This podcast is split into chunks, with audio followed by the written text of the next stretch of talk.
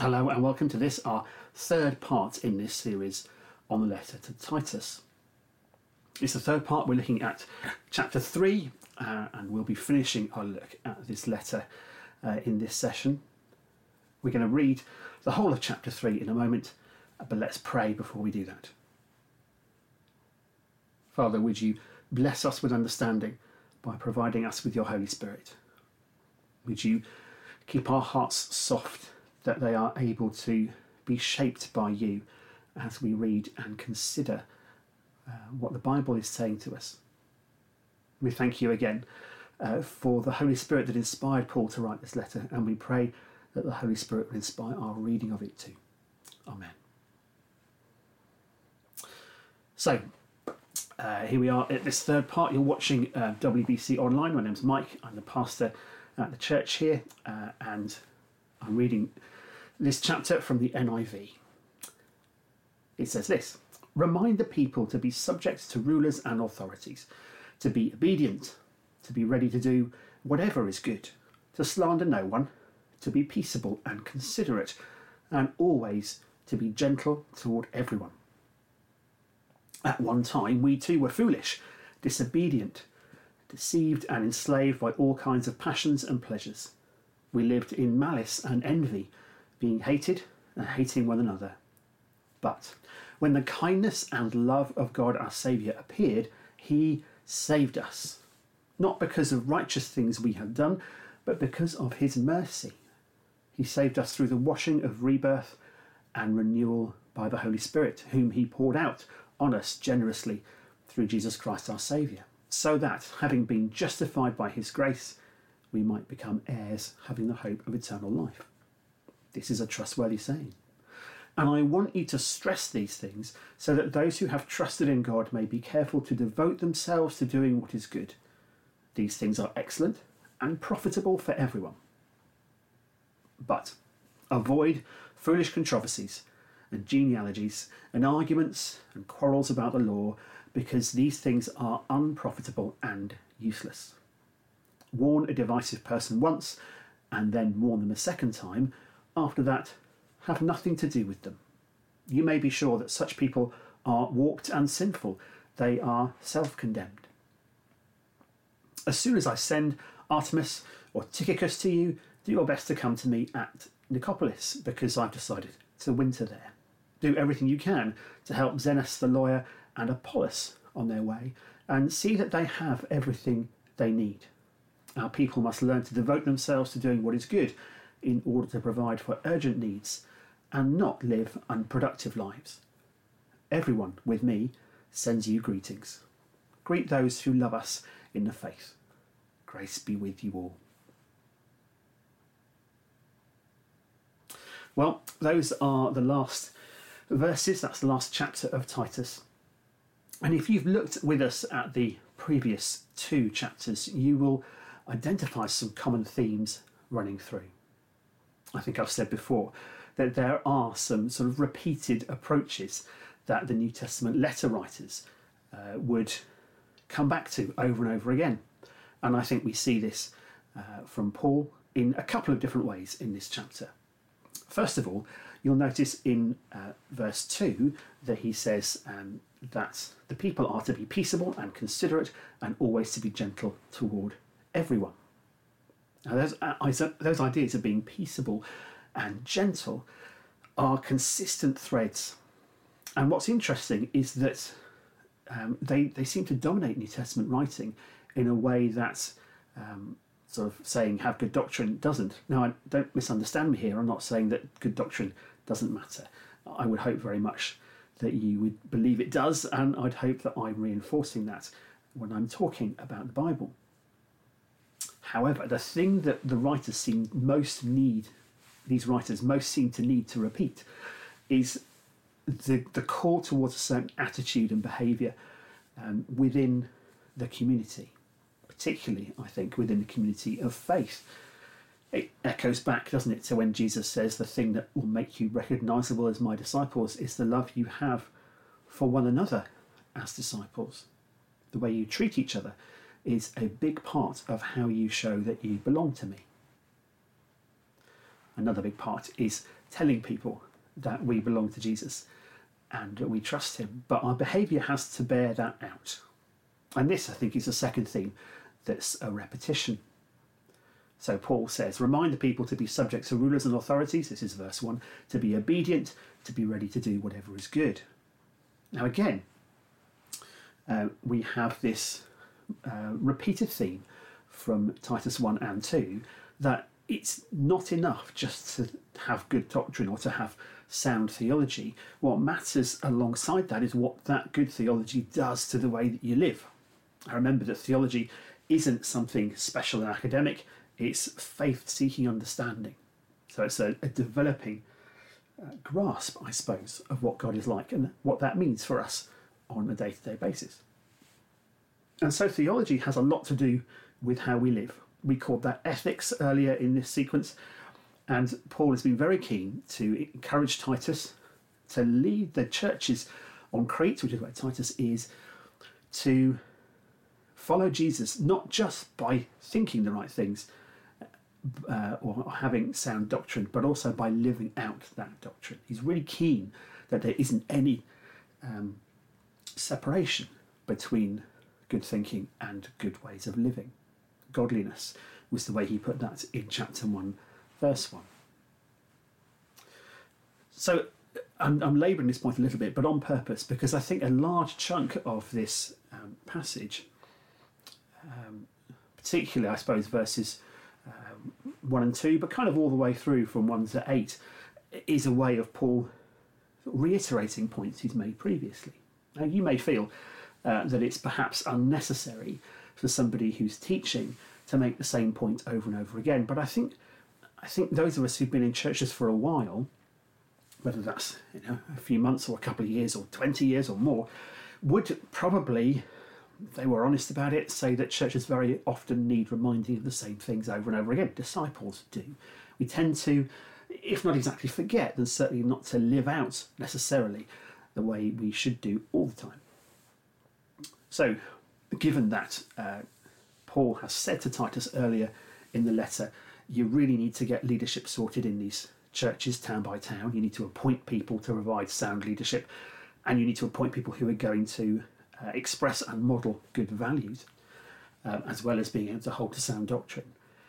Um, that Paul is probably more likely to be repeating himself because there are things that he really wants said and he wants them to be said clearly.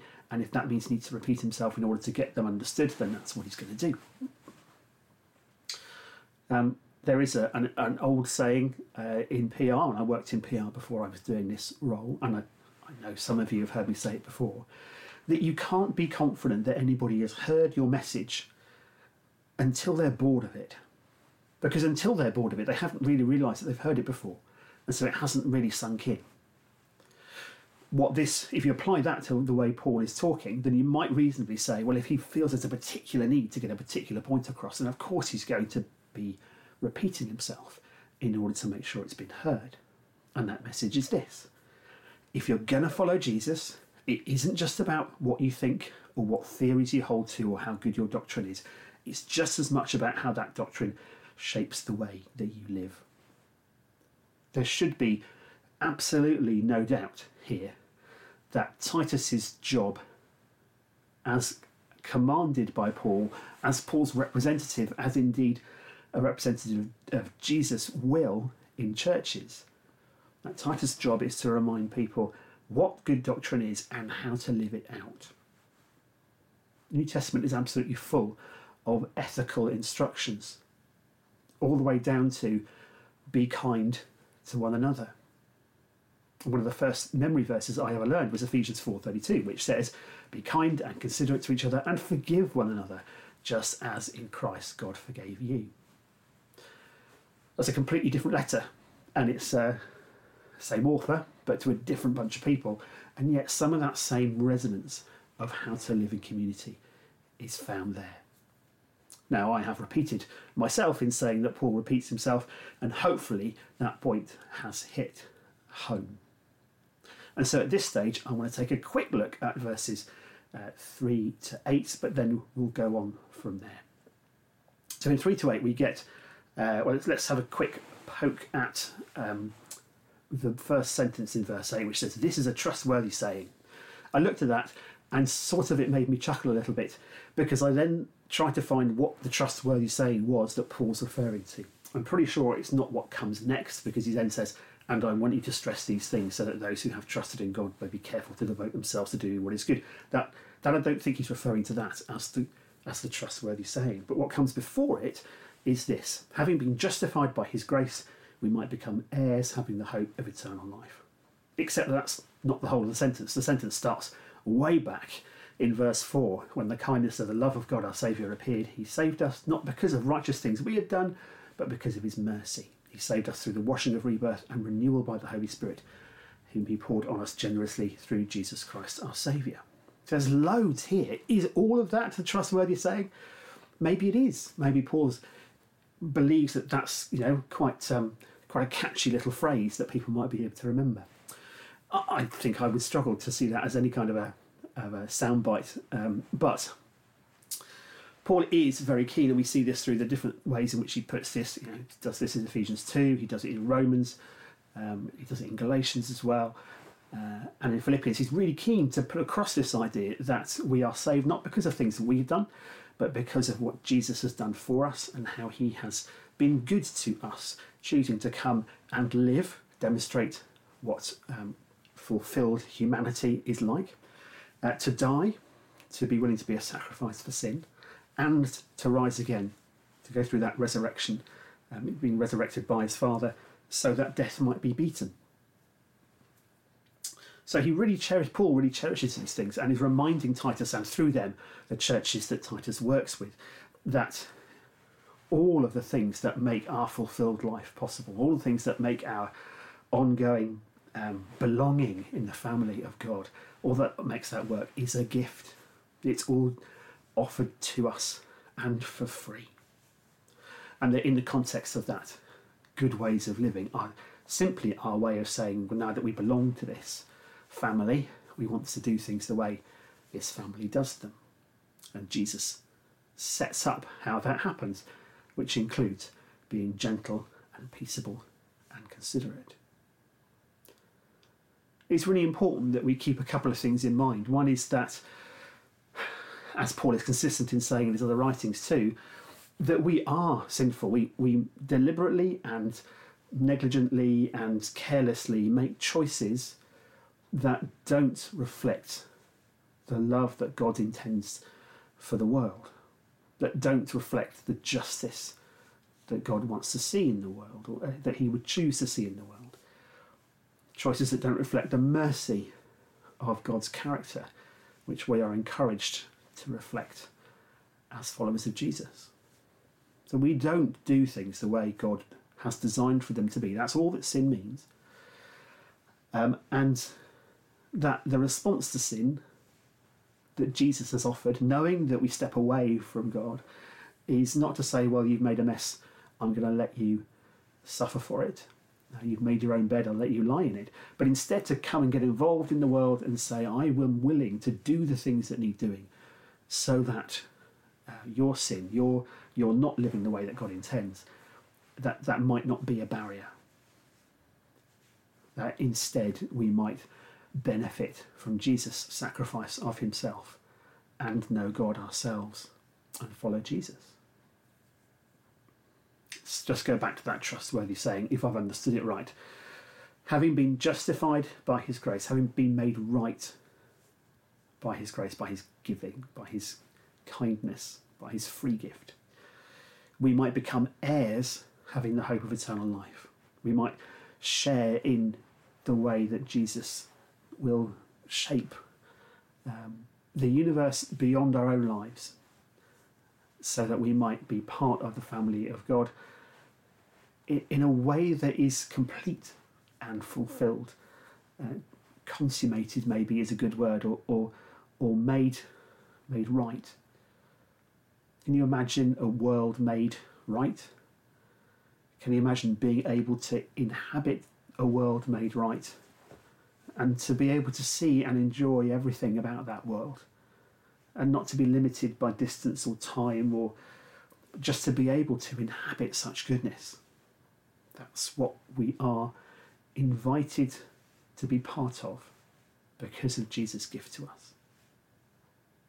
That it is indeed a trustworthy saying.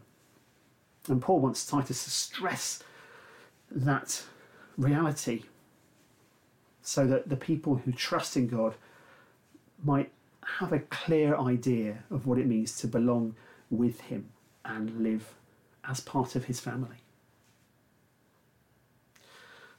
And next, I want to have a quick look at verses 9 to 11 before we have a quick look at those final remarks. And I just want us to pause for a moment, reread these verses, and then take a look at them.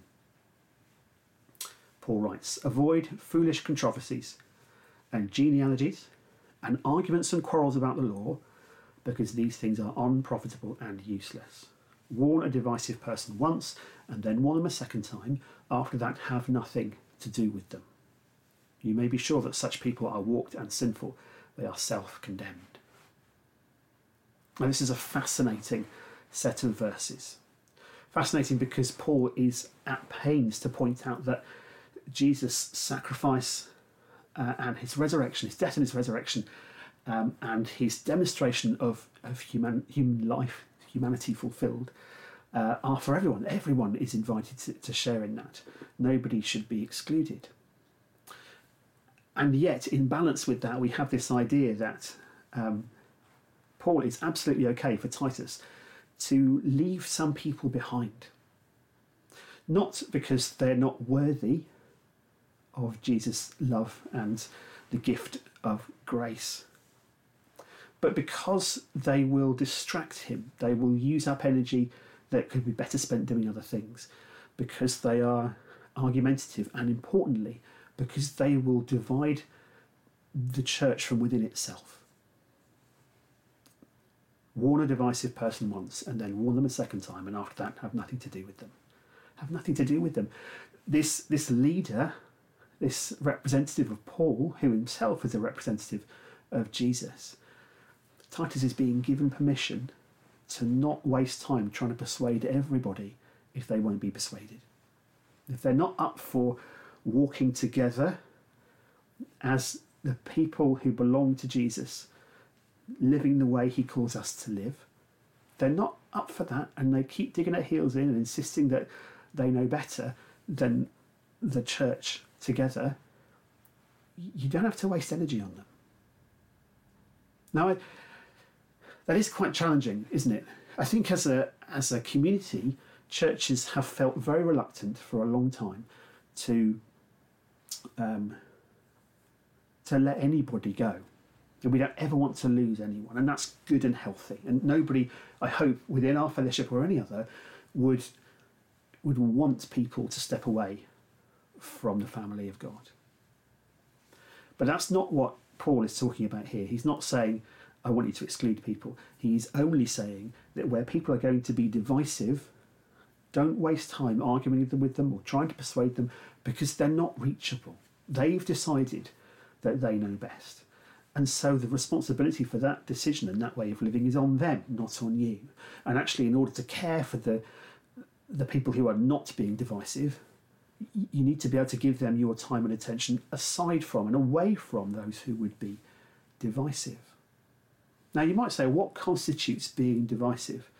You might say, if I, if I don't agree uh, with with everyone, am I being divisive? And I'd say, I'd say no. I think what we see with Jesus is that when he gathers his entourage together, his his closest companions, his disciples, he isn't looking for people who all think the same way. I think he's absolutely all right with that. We know, don't we, that, that Paul fell out with Barnabas and they ended up not travelling together. Um, but that, that isn't the same as saying that they no longer belonged together as um, sons of the Father, as, as brothers of Jesus. So we're not saying everyone has to think the same way in order for the community to work. But there are ways of going about that are going to be more divisive. They're going to be more inclined to break relationships or at least put them under strain. I think what perhaps bothers Paul most is when um, things are happening like people are, are criticising the church behind the leader's back or criticising doctrine, but rather than challenging it in public, are, are, are trying to just pick people off behind the scenes. The word divisive here is much more to do with how they are influencing relationships with what they think, rather than just that they think differently. And it's possible for really well meaning and, and caring people to become divisive almost by accident because they are so passionate about a thing that those who feel differently about it they find they can't connect with or, or they, they want to try to steer the, uh, the dialogue in one particular direction or another. But divisiveness is such a big deal. Paul talks at length uh, in Ephesians uh, and again in 1 Corinthians about the importance of unity. And unity, again, I would say, is not about everybody thinking the same way. It's not about only having one way of understanding things. Sound doctrine, we know, is really important to Paul. Um, he spent a good chunk of his letter talking about how important it is that sound doctrine, that, that, that good theology, that, that right understanding is taught and preached and defended and understood and shared. Um, so, in no way is Paul saying it doesn't matter what you think as long as you get on. But he is saying there's a characteristic thing that needs to be avoided, and that's the characteristic of taking an approach to things that mean that people become split where, where bitterness starts to come in, where one person is briefing against another, um, where conversations are happening in little groups that stir up trouble. So, where do we want to land this? Well, I think um, just before we get to those final remarks, I think what the rest of chapter three is doing is uh, is Paul saying to Titus, um, again, there's an important reality here of following through with what we believe and into what we do. So, how we live is a result of what we think and what we believe. He's also at pains to remind uh, the people that their good deeds, their righteous behaviour, doesn't actually um, connect them uh, with Jesus. What connects them with Jesus is the grace that Jesus brings. So we cannot reach Jesus on our own. We need Him to come and reach us, or rather for Him to reach us so that we might connect with the Father in the way that we see um, uh, referenced, described in Genesis uh, and in Leviticus. So he's doing those things, but he's also saying if you're going to be a healthy fellowship, if you're going to function like the kind of family that you should, then you're going to need to be willing to leave to one side those who are just in it for a fight or just who can't cope with uh, working alongside or living alongside those who see things differently. And there is the overtone, I think, because I think it's a, in some ways a reference back to the opening chapter. Uh, um, Jewish myths is the phrase that Paul uses. There's a there's a little hint um, that this might end up being about the way in which people interpret um, Jewish law as a way of shaping how Christian community works. Uh, but I think it's not limited to that. Um, it doesn't say warn somebody who argues about the law um, and then warn them a second time. It warns of divisive people. And I think we need to take real care um, as a community of disciples ourselves that we call out divisive behaviour. That we don't just hope that the pastor notices or the leadership do something about it. Um, they'll, they'll spot it by themselves, but we bring it to their attention divisive behaviour shouldn't allow any, it shouldn't be allowed to take any hold in our community. So, those final remarks. As soon as I send Artemas or Tychicus to you, do your best to come to me at Nicopolis because I've decided to winter there. Help Zenas and Apollos on their way. And our people must learn to devote themselves to doing what is good in order to provide for urgent needs and not live unproductive lives there was a tendency in early churches to feel that because they were safe in Jesus, they no longer needed to do anything because Jesus would just provide for them. But Paul is fairly consistent in saying people uh, in churches should be active and contributing. They should be, if they can earn, they should earn so that they have something by which they can look after themselves and something to contribute to the community as well. So there's that reminder too. But apart from that, it's very practical. You know, how Paul is, you know, names individuals and, and tells Titus who to look out for and who needs um, who needs to be taken care of, uh, but also he makes requests for himself. Uh, this is what I need, he says, and, and could you come as soon as you're able to? And then finally, everyone with me, says Paul, sends you greetings. For all that this is a letter to Titus, it is, as we've said before, a letter to the churches of Crete. And in this phrase, Paul reminds those churches not just that they are a community of churches, a network of churches on Crete, but they belong to something bigger. There are churches all over the Mediterranean world, and they all belong together because of Jesus. And those people who would be divisive, those people who aren't gentle towards everyone, they put that connection at risk. And Paul needs, really passionately desires uh, all disciples to recognize that they have something to share, and that what they share is the grace, the love, and the rescue of Jesus, who came from the Father, powered by the Spirit, to make us right with Him and to show us what it is to have fulfilled, consummated, complete life. Life in all its fullness. Amen.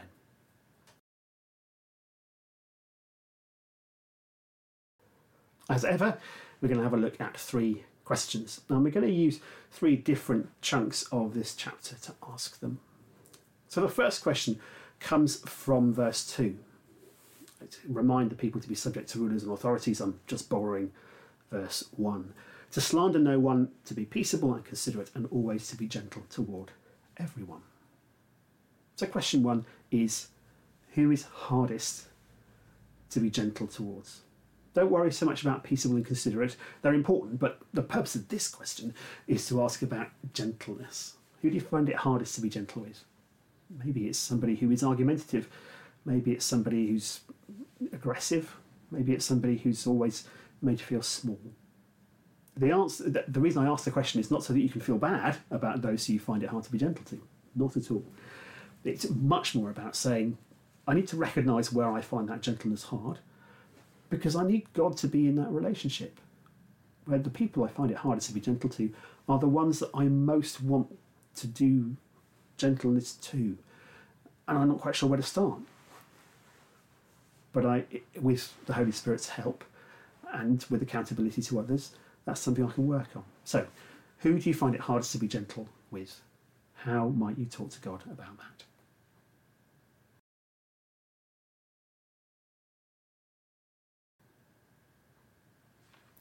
Question two, we take from uh, verse 7 so that, having been justified by his grace, we might become heirs,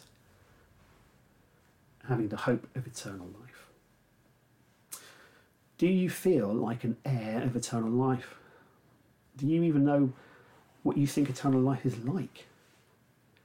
The question here really is think about what a totally fulfilled, complete life would be like. Imagine it. Imagine what's included and involved in it.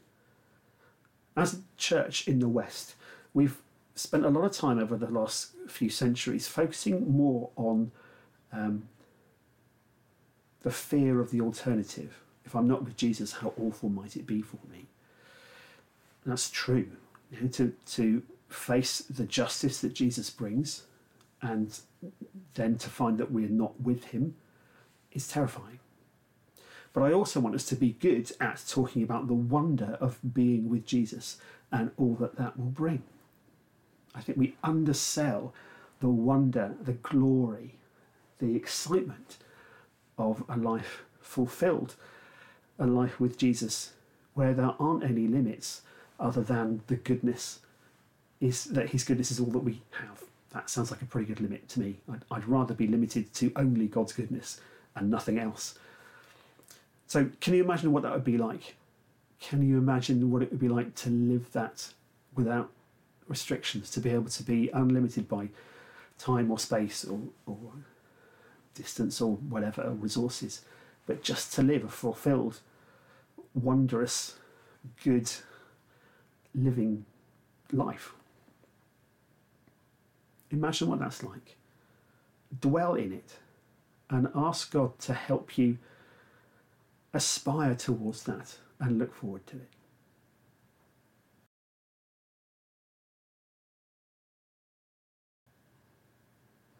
Question three.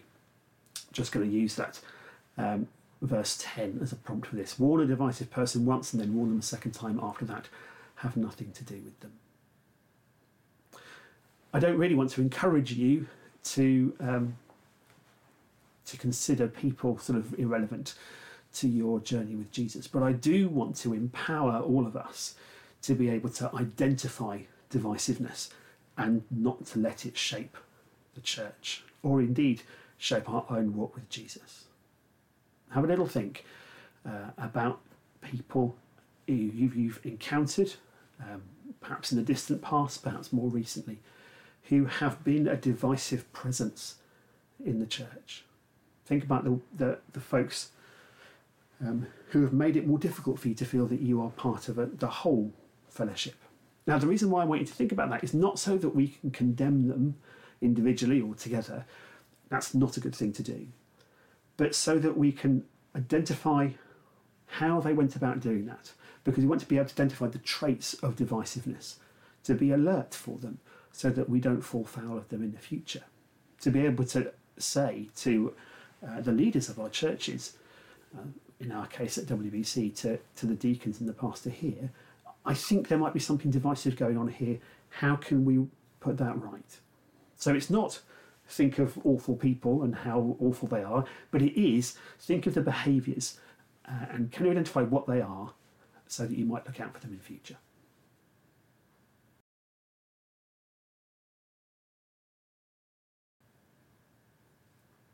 As we close our time together at the end of this series on Titus, let's pray.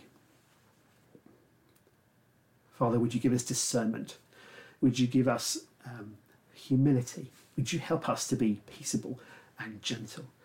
Would you help us to hold the unity of your people as precious in our hearts? We thank you again for this letter. And we pray that Titus was able to be faithful to you and to help those churches on Crete.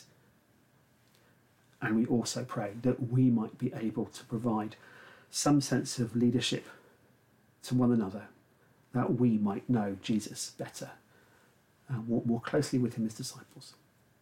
Amen.